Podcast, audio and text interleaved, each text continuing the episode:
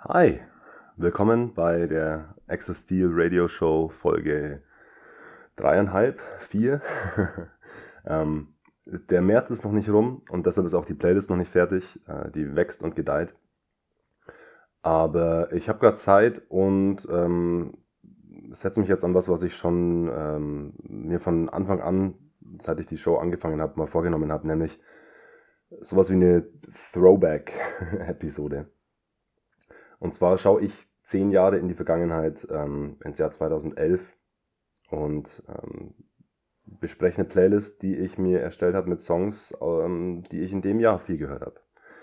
Also quasi ein Jahresabschluss nur von vor zehn Jahren.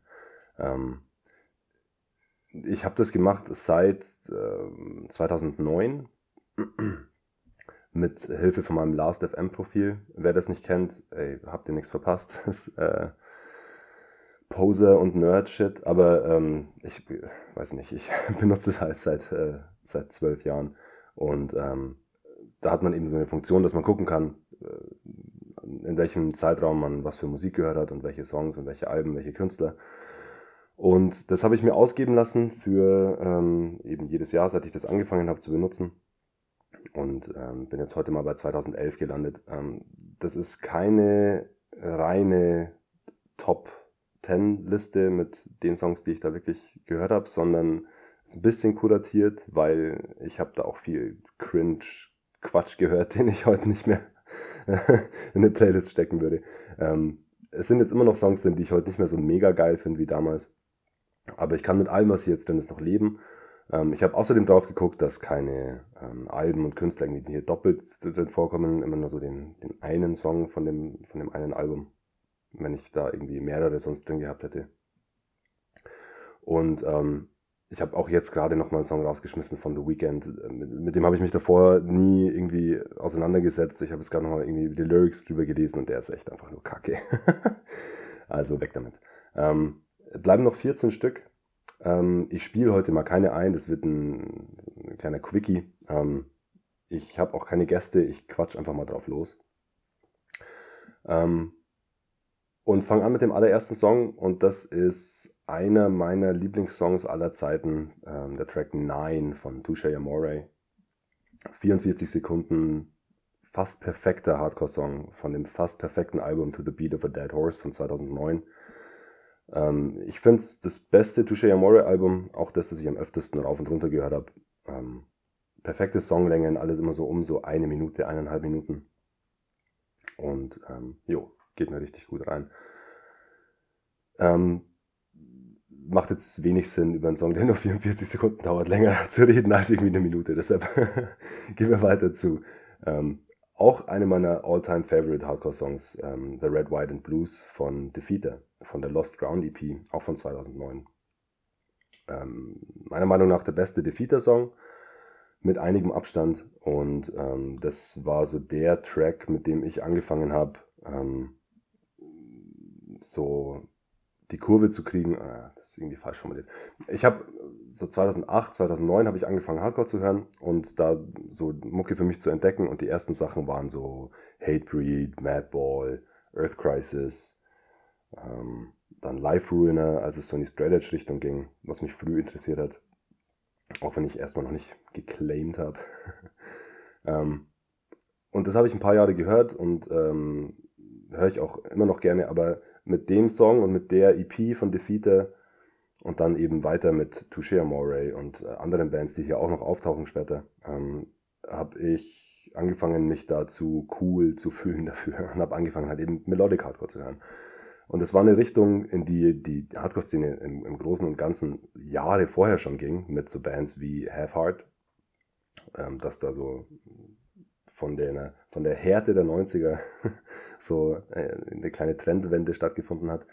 Und äh, ein paar Jahre später habe ich die dann quasi nachgeholt. Und für mich war es nicht Hard, also schon auch, kommt auch noch ein Song später, ähm, sondern eben Defeater.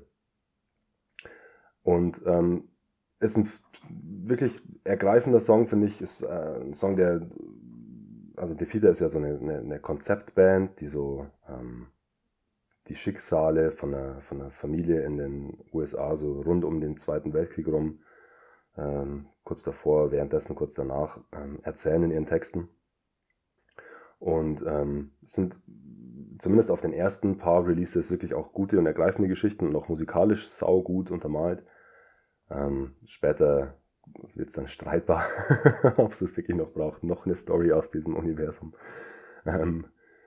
Aber der Song ist so krass, der hat so ein paar Zeilen drin. Ähm, I run my fingers through her name on the effigy, als der, der Protagonist das Grab seiner Mutter besucht, äh, ein letztes Mal, bevor er in den Krieg zieht. 1901 to 1943, boah, da kriege ich Gänsehaut. ist auch so, das ist so die Art von Song, wenn man so seinen Eltern mal zeigen will, oder ich habe den irgendwann mal meinem Papa gezeigt, als der nicht begriffen hat, was an der Musik irgendwie ähm, ergreifend oder interessant sein könnte und dass die irgendwie was anderes auslösen könnte als, als Wut. habe ich ihm das Ding gezeigt und er hat es tatsächlich auch ziemlich bald kapiert. Und ich so, ja, stimmt, da ist irgendwie mehr drin, da ist irgendwie Hilflosigkeit und Trauer und ähm, ja, da steckt auf jeden Fall ein Haufen Emotionen drin. Und ich weiß, dass die ähm, Band in Deutschland einen sauschlechten Ruf hat und dass die ähm, in so autonomen Zentren niemals spielen dürften, weil die, ey, ich weiß gar nicht mehr, was die in Anführungszeichen verbrochen haben. Irgendwie eine ähm, Spenden gesammelt für irgendwie eine, eine Veteranen, ähm, Veteraninnen-Organisation oder so in den Staaten. Ey, komm. Naja, steckst du nicht drin. Ähm, und wenn man die jetzt scheiße finden will, deswegen, okay, cool. Entgeht euch halt eine saugute Band oder zumindest zwei, drei wirklich gute Alben. Ähm, okay, genug Leute verteidigen, mit denen ich eigentlich nichts zu tun habe. Ähm, es geht weiter mit dem Song Overweight Against Heart Attacks von der Münchner Hardcore-Band The Blackout Argument von ihrem Abschiedsalbum Detention. Ähm, 2011, glaube ich, rausgekommen in dem Jahr. Und ähm, den Song oder das Album habe ich irgendwo auf irgendeinem Blogspot, wie man das halt 2011 gemacht hat, wo man da halt seine Musik gefunden hat, Mediafire, Rapid Share, Shoutout, ähm, bin ich da irgendwie drüber gestolpert und habe so durchgeklickt und dann ähm, ging da auf einmal Casper los. Der ist als Feature auf dem Song drauf. Ich wusste zu dem Zeitpunkt erstmal auch gar nicht, dass das eine deutsche Band ist. Ähm, ich gucke jetzt mal gerade kurz, was Casper 2011 ja, das war XOXO-Phase, also wirklich der, der, der Riesenhype um, um Casper.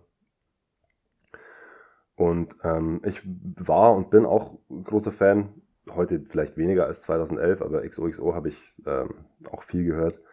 Und ähm, das war so mein deutsches Numb Encore Linkin Park Jay-Z-Ding.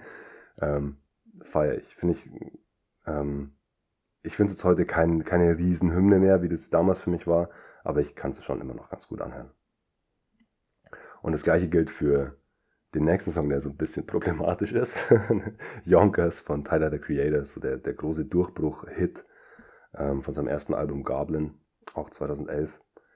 Ähm, ja, also den meisten anderen Rappern hätte ich den Song jetzt hier aus der Playlist geschmissen, weil halt ähm, das, das F-Wort äh, zwei, drei, vier Mal drin vorkommt. Und das machen wir heute eigentlich nimmer, Jungs. da machen wir eigentlich auch schon 2011 nimmer. Aber der wollte halt edgy sein, keine Ahnung. Ähm, ja, das ist tatsächlich, also ich habe nicht viel, wo ich sage, das ist irgendwie ein Guilty Pleasure von mir. Und ich höre auch die meisten Sachen einfach nicht, wenn ich sage, ey, da ist irgendwie was dran, was mich, was mich stört oder was sich irgendwie nicht gut anfühlt. Ähm, äh, schaut an der Stelle Haftbefehl zum Beispiel. Ähm, in den letzten paar Playlists, die ich hier in der Show besprochen habe, eigentlich hätte da immer ein Hafti-Song drin sein können, weil ich auch so russisch Roulette habe ich sau viel gehört, als das rauskam. Ist, glaube ich, so das Album, das ich in meinem Leben am meisten gehört habe, laut meinem Last.fm-Profil.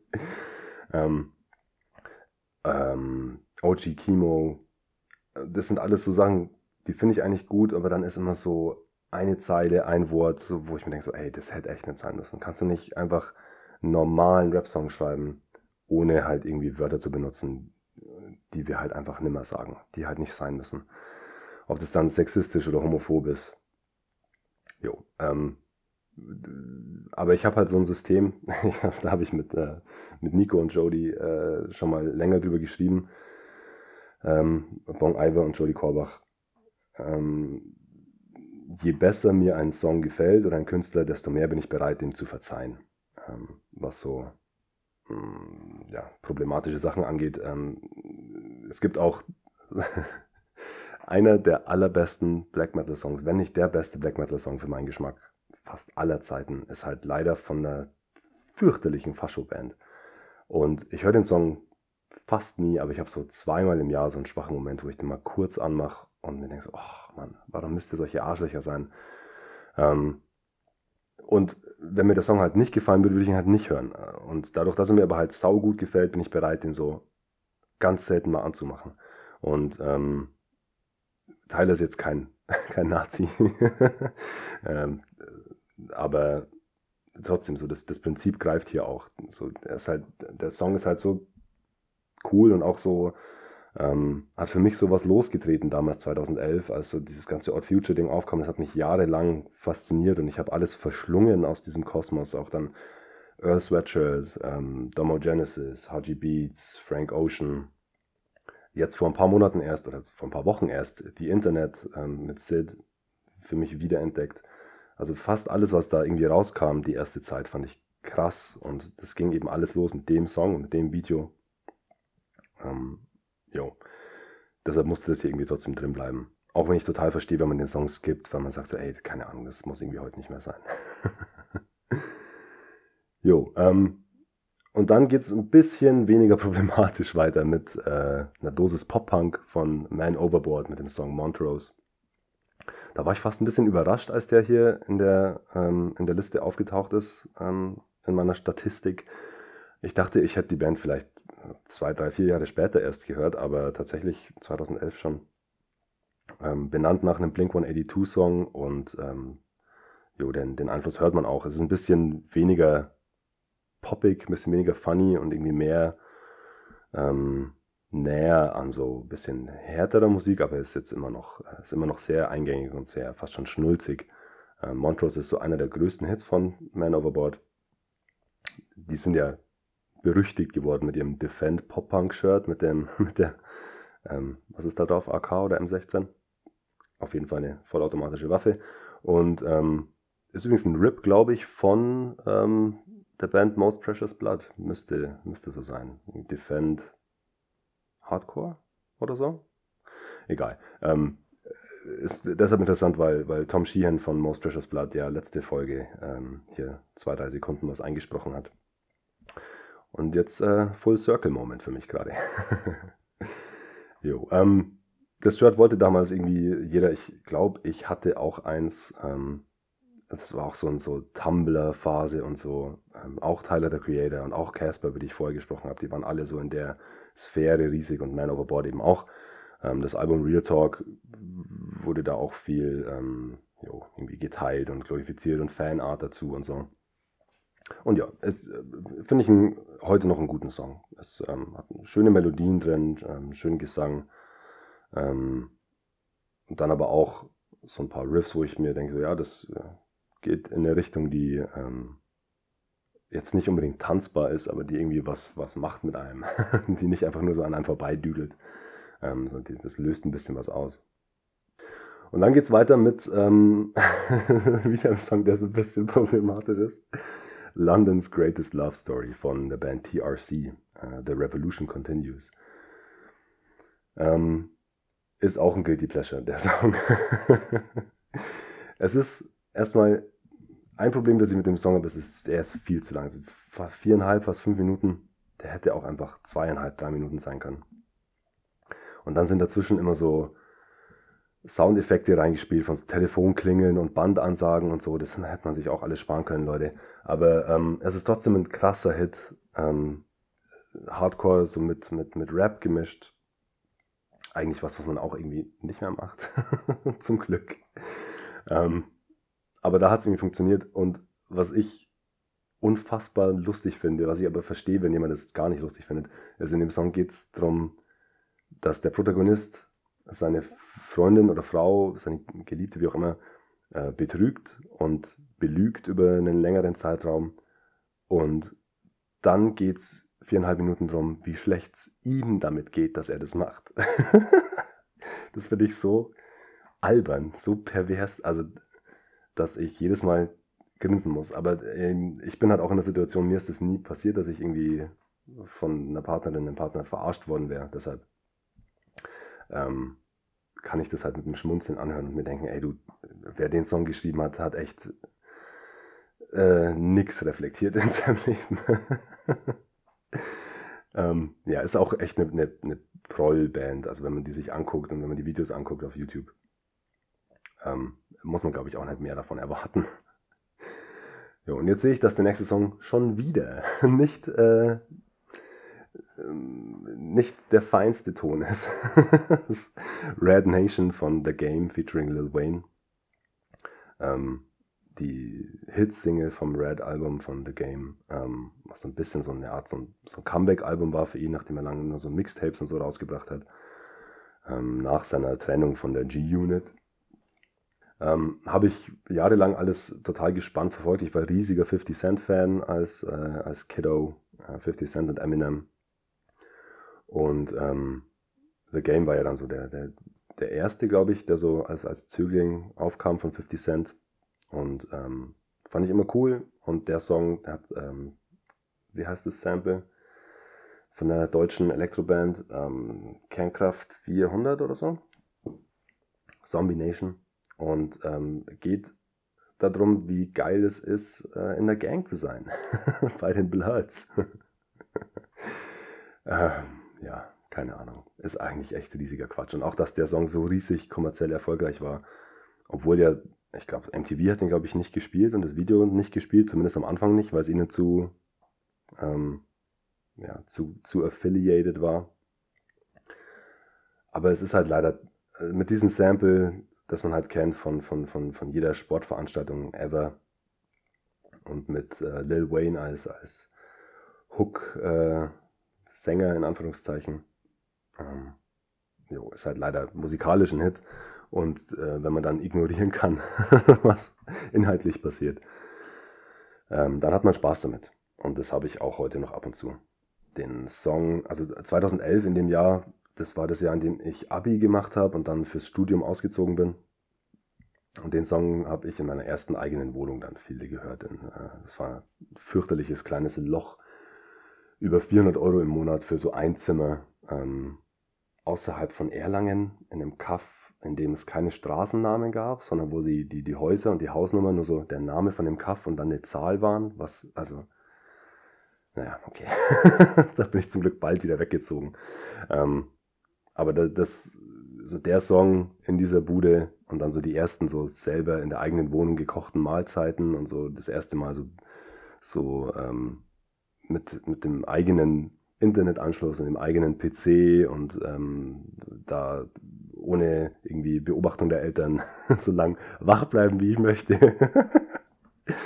ähm, jo, das äh, hat so ein Vibe für mich immer noch. Keine Ahnung. Okay, und dann geht's weiter mit The Enforcer von The Warriors vom Album See How You Are. Für mich der beste Warriors-Song, der einzige, den ich heute noch gern anhöre. Ähm, See How You Are ist das Album von 2011 auch. Ähm, das ist auch so ein, so ein, so ein, so ein Blogspot-Fund für mich gewesen, so ein äh, semi-legaler Download. ähm, Kumpel von mir hat die gerne gehört. Ähm, mit dem habe ich Hardcore so zusammen entdeckt oder erst so kurz nach mir hat er sich begeistern lassen dafür. Und der hat so diese diesen Turn, den ich dann 2011 rum gemacht habe, wo ich dann angefangen habe, eben so mehr Melodic Hardcore zu hören, den hat der nicht mitgemacht. Der ist dann immer noch so auf, auf die First Blood Show gegangen. Und ähm, mit dem konnte man auch immer gut halt über die Warriors reden. also das war dann auch so sein, sein Tune noch. Ähm, ist ein heavy, heavy Song. Ähm, ich kann mit den Lyrics wenig anfangen. Das ist mir irgendwie nicht, nicht so nachvollziehbar. Das ist so typisch irgendwie floskelmäßig, aber musikalisch krass und hart. Und ähm, gibt eine Story von, ich glaube, von Shane Smith, mein, mein Lieblingscomedian aktuell, ähm, der so zu der Zeit oder so vielleicht so ein, zwei, drei Jahre vorher auch in einer Gang war in Utah oder in einem, in einem äh, Motorradclub, sage ich jetzt mal. Und die haben sich die Warriors für so eine Art Privatshow irgendwie eingeflogen nach Salt Lake City. und ähm, die Warriors hatten da Bock drauf und haben sich das, haben, haben, das mitgemacht. Und das, ähm, jo, passt zum Sound. ähm, dann es weiter mit We the Pros of Con von Let Live. Let Live war auch so eine der ersten bisschen weniger auf die Fresse, bisschen melodischeren Bands, die ich angefangen habe zu hören dann in der, in der Zeit. Ähm, der Frontmann, dessen Namen ich jetzt vergessen habe, ähm, Jason, kann es sein, ist heute mit äh, Fever 333 einigermaßen erfolgreich. Die habe ich auch irgendwann vor zwei Jahren oder so mal im Vorprogramm von Bring Me the Horizon live gesehen. Ähm, krasser Frontmann, sau viel Energie, sau gute Stimme und auch so ähm, von, von Schreien bis Singen alles drauf. Hat so Rage Against the Machine Vibes für mich irgendwie auf eine Art. So Rap und Metal und viel, ähm, viel Hardcore. Jo. Fake History heißt das Album. Das ist so ein sehr, ähm, ähm, ja, da ist, so viel schwankende Qualität drauf. das sind so, We the Pros of Con ist so einer von so drei Songs oder so, ähm, die ich sau viel gehört habe. Also ähm, Over Being Under ist so der zweite große ähm, Hit für mich da drauf. Aber es sind auch ein paar Nieten auf dem Album. Trotzdem finde ich, kann man das gut durchhören, wenn man ähm, mit dem Sound was anfangen kann. Der ist schon eigen und ich bin da auch nicht immer in der Mut dafür, dass das trotzdem noch so viel irgendwie dann so gedudelt wird. Aber ich finde, es hat ein, durch die, durch die Energie einfach vom, vom, vom Vokalisten ähm, trotzdem einen coolen ähm, Vibe heute noch, der auch heute noch funktioniert, finde ich zumindest. Und ich finde es fast ein bisschen schade, dass jetzt Fever 333, hm, da fühlt sich das irgendwie so ein bisschen zu gewollt an. Das ist so irgendwie, ja, keine Ahnung. Weiß ich jetzt nicht, wie ich das ausdrücken soll. Aber ich finde, bei Let Live war das noch mehr so einfach mal drauf losgezockt. Und Fever fühlt sich irgendwie, das ist irgendwie mehr mit Ansage und irgendwie mehr mit, mit Absicht und so. Und dann wird es halt oft leider weniger cool. ähm, genau. Dann weniger cool, ey, der nächste Song ist auch gar nicht cool.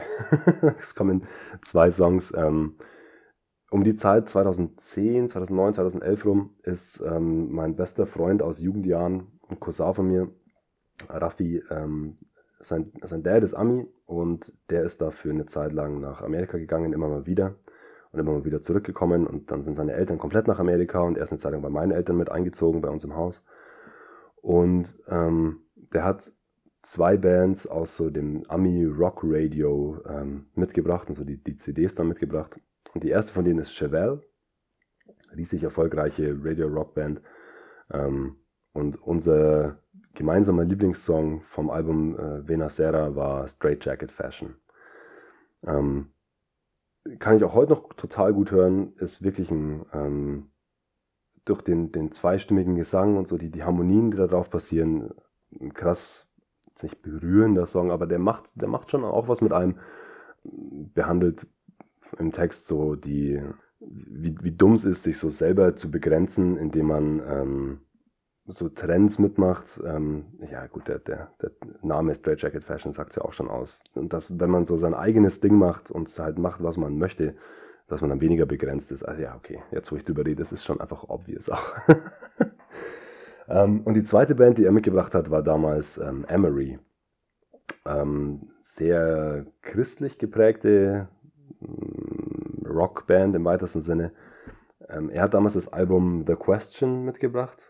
Da habe ich auch viel davon gehört. Und der Song, den ich dann 2011 aber viel gehört habe, war The Shadow Glass. Das ist, glaube ich, das Intro vom Album We Do What We Want aus dem Jahr 2011. Bei Emery ist interessant, dass die schon einen harten Sound noch haben, dass die Bock drauf haben, Musik zu machen und das auch so als, ähm, als als Karriere in Anführungszeichen sehen. Ich glaube, die sind aus ihrer, aus ihrer Heimatstadt irgendwo in der Mitte von Amerika nach Seattle gezogen, um eben, Gott, wie habe ich das gerade gesagt? Seattle? Nach Seattle gezogen.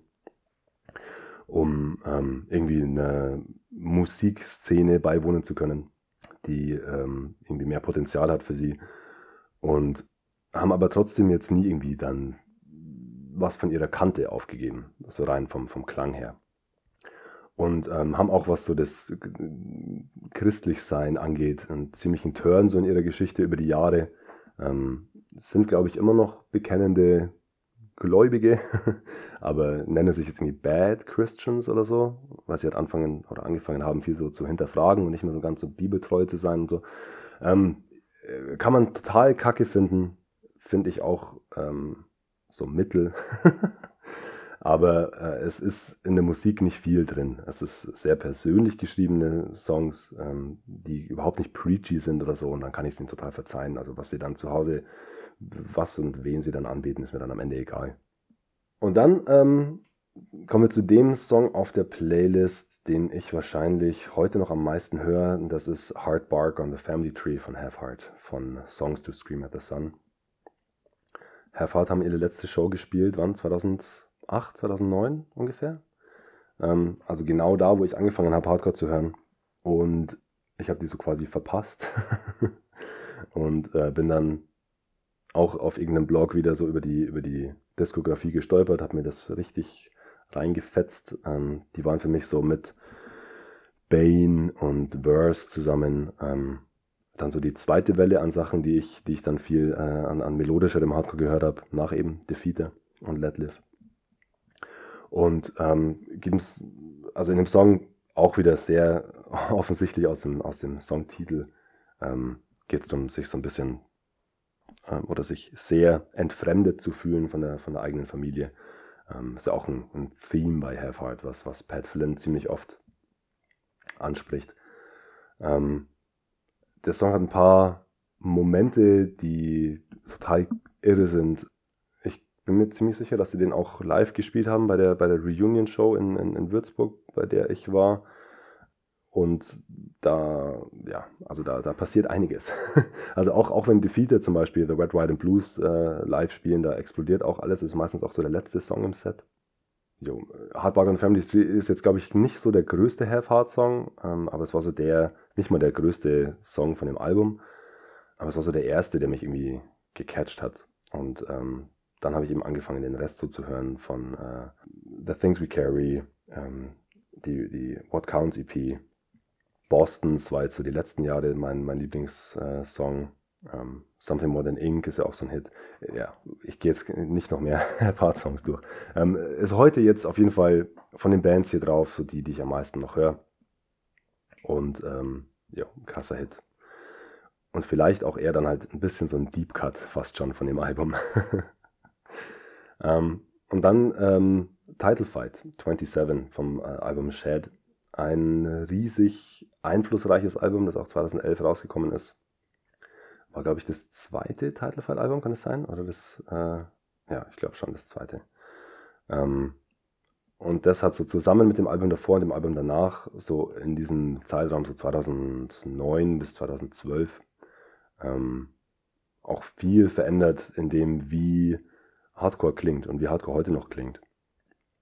Ähm, Ned von Title Fight ist ja jetzt mit, mit Glitterer unterwegs. Ähm, finde ich cool, finde ich ähm, auf, auf, funktioniert irgendwie auf, auf, auf Albumlänge erstaunlich gut, funktioniert auf EP-Länge erstaunlich gut. Ähm, finde ich aber weniger auf, auf, auf Song-Ebene gut. Also das ist, Glitterer ist eine Band, wo es mir wahnsinnig schwer fällt, irgendwie einen Song in eine Playlist reinzuziehen, ähm, weil die Songs für mich irgendwie so hintereinander mehr Sinn machen. Und bei Title Fight, vor allem mit 27, äh, habe ich das Problem nicht. Also die haben halt einfach irgendwie Hits auch geschrieben.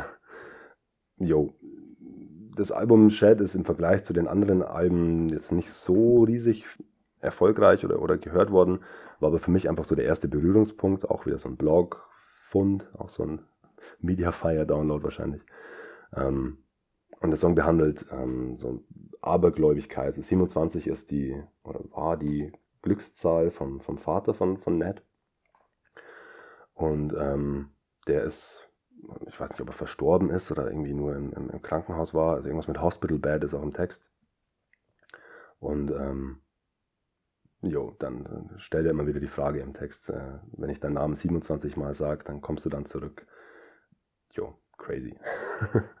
ähm, ich wusste bis vor kurzem auch nicht, dass es um den Vater geht. Ich dachte, es geht vielleicht irgendwie um, um einen Freund, der irgendwie vielleicht 27 geworden ist oder so, aber ähm, 2011, äh, glaube ich, waren die Title Fight Jungs wahrscheinlich noch nicht 27, die werden da eher so äh, 20 gewesen sein, wenn überhaupt.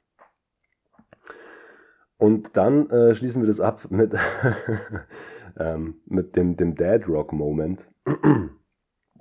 Carry On Wayward Son von äh, Kansas. Vom Album ähm, Left Overture.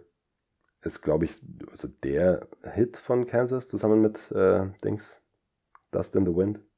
Ähm, bin ich ähm, damals, wie wahrscheinlich jeder, ich habe ja gerade vorhin schon gesagt, das war so die Tumblr-Phase und deshalb war es natürlich auch die Supernatural-Phase. Und in so einer der ersten zwei Staffeln, glaube ich, wahrscheinlich sogar so ziemlich früh in der ersten, ähm, wird der Song angespielt. Da kam ja viel so 70s äh, Rock ähm, rein. Auch Journey, Wheel in the Sky habe ich da ähm, mir rausge, jetzt nicht Shazam, aber dann halt Papa gefragt, was das für ein Song ist. Jo, äh, Jethro Tull, waren auch alles Sachen, die ähm, Papa irgendwo bestimmt im, im, im, Plattenregal mal hatte zu irgendeinem Zeitpunkt. Ähm, und finde den heute noch gut. Also das ist auch ein Song, der äh, ähnlich wie vorher bei Emery so eine sehr persönliche Frage, ähm, persönlichen Bezug zu so Spiritualität und, und Christentum behandelt. Ähm, aber bevor der, der Songwriter, dessen Namen ich jetzt peinlicherweise vergessen habe, tatsächlich dann auch zum, zum Christentum übergetreten ist. Äh, das war dann erst ein paar Jahre später. Also ähm, ist ein sehr optimistischer Song. Ist ja auch schon wieder im, im, im Titel Carry On, Wayward Son. Der, der, oh Gott, kann nicht mehr Englisch reden. Bin auch ein bisschen erkältet, deshalb ist auch die Stimme belegt und ähm, der Hals trocken. Carry on, Wayward Son, there will be peace when you are done. Also wird schon alles gut werden. Mach jetzt einfach mal weiter. ist auch eine Message, die man, glaube ich, äh, öfter mal hören muss.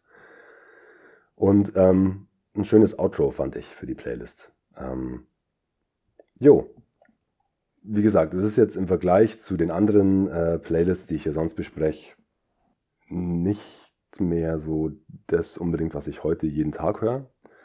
Aber ähm, ich bin so meine, meine Jahresrückblicks-Playlists äh, mal durchgegangen und da war das schon noch so eine der besseren. ähm, die anderen muss man alle wahrscheinlich noch so ein bisschen trimmen und so ein paar Sachen wieder rausschmeißen. Ähm, und, und die sind dann irgendwie auch mal viel zu lang zwischendurch, sehe ich gerade. Ja, egal. Das hat jetzt ganz gut gepasst, gerade mit den, mit den zehn Jahren und auch eben, weil das für mich so ein, ähm, so ein Wendepunkt war in vielerlei Hinsicht mit eben Ausziehen, Studium anfangen, Abi und dann so andere Art von, andere Spielart von, von meiner Lieblingsmusik finden und dann so Odd Future finden und so einen neuen Zugang zu, zu Hip-Hop und RB finden, den ich davor nur so mittel hatte. Und dann ähm, auch so in so Dead Rock 70s Sachen reinzufinden mit Kansas. Ähm, jo, für mich persönlich ähm, war das ein gutes Jahr damals und äh, ein spannendes Jahr und ähm, ja, auch eine ganz, ganz okay Playlist, finde ich. Jo, ich hoffe, ihr hattet Spaß mit dem, mit dem Throwback. Ähm, wie gesagt, heute einfach mal drauf losgeplappert. Über eine halbe Stunde schon wieder, um Himmels Willen. Ähm, die Playlist dazu, die heißt My 2011, also MY2011, sind 14 Songs. Ähm, die findet ihr bestimmt. Ich verlinke die natürlich auch überall und, und poste die auf Instagram und so weiter. Ähm, Ah ja, falls das die erste Folge ist, die du hörst, ähm, das Format hier funktioniert so, dass ähm, die Playlist, die Spotify-Playlist, die ich hier jetzt gerade besprochen habe, entweder halt ähm, jetzt danach äh, gehört werden kann oder ähm, immer so abwechselnd, so während ich über den Song rede, dann so kurz mal in die, in die Playlist reinklicken oder vielleicht nur die Songs, die jetzt irgendwie interessant klingen aus dem, was ich kommentiert habe dazu, dann anspielen. Wie ihr da lustig seid. Ähm, kleiner Teaser schon mal. Ähm, ich habe ja in der letzten Folge ähm, mal ausprobiert, wie es so funktioniert, wenn ich Songs reinschneide in die Folge, so Radio-Show-mäßig. Ähm, ich war da total happy damit. Ich fand das richtig cool, so für mein Feeling als, als Radio-Show-Host und irgendwie DJ. ähm, äh, das Feedback dazu war auch äh, positiv und hat mich auch sehr gefreut. Ähm, eine Problematik ist aber so ein bisschen, dass einerseits habe ich viele Nachrichten gekriegt, so in die Richtung, ähm, es wäre vielleicht noch cooler, wenn alle Songs irgendwie drin wären, dass man so gar nicht mehr hin und her skippen muss zwischen Playlist und Podcast. Und dann habe ich aber andererseits in den, in den, in den Analytics vom, äh, von der Folge gesehen, dass viele HörerInnen den Teil oder die, die drei Teile, die drei Songs, die drin waren, äh, geskippt haben. Was völlig okay ist, was ich auch machen würde. Ähm, aber es ist quasi so, einem Teil der, der HörerInnenschaft ist, äh, wäre es lieber halt gar keinen Song drin zu haben anscheinend und einem anderen äh, relevanten Teil wäre es lieber so jeden Song drin zu haben. Ich kann jetzt aber nicht äh, immer zwei Versionen von dem Podcast machen. Deshalb werde ich jetzt erstmal das so machen wie heute, dass ich nur in Ausnahmefällen noch Songs reinschneide. Und dann werde ich mir, falls die Kiste hier in ein paar Monaten noch wen interessiert, ähm, was überlegen müssen für irgendwie eine, eine, zweite Version, die dann vielleicht irgendwie hinter einer Paywall stattfinden lassen auf dem Patreon oder so für so zwei Dollar im Monat. Ähm, wovon ich dann ja auch die, die Songs bezahlen könnte. Ich äh, kaufe mir die ja auf, auf Bandcamp oder Amazon oder Apple oder sonst wo, bevor ich die hier reinschneide. Jo, muss man dann gucken. Wenn ihr da Gedanken dazu habt oder, oder wenn ihr sagt, ey, ich habe total Bock auf das eine und nicht auf das andere Format und mach doch bitte nur das oder nur das. Ähm, Access Steel Workwear auf Instagram. Ähm, slidet in die DMs, sagt mir Bescheid und ähm, ich freue mich auf Feedback. Okay, Cool. Ähm, mir hat es wahnsinnig Spaß gemacht, jetzt nochmal so zu den, den Rückblick zu wagen. Ähm, auch so nochmal so die, die Eindrücke in meinem eigenen Kopf zu ordnen. So ein paar Bilder so damit zu assoziieren von eben, wie gesagt, so die, die erste eigene Wohnung und so damals. Ähm, jo, ich hoffe, es hat euch auch ein bisschen Spaß gemacht. Bis zum nächsten Mal. Bis ähm, dann hoffentlich in spätestens zwei Wochen mit der Folge von äh, März. Und äh, Jo, ciao.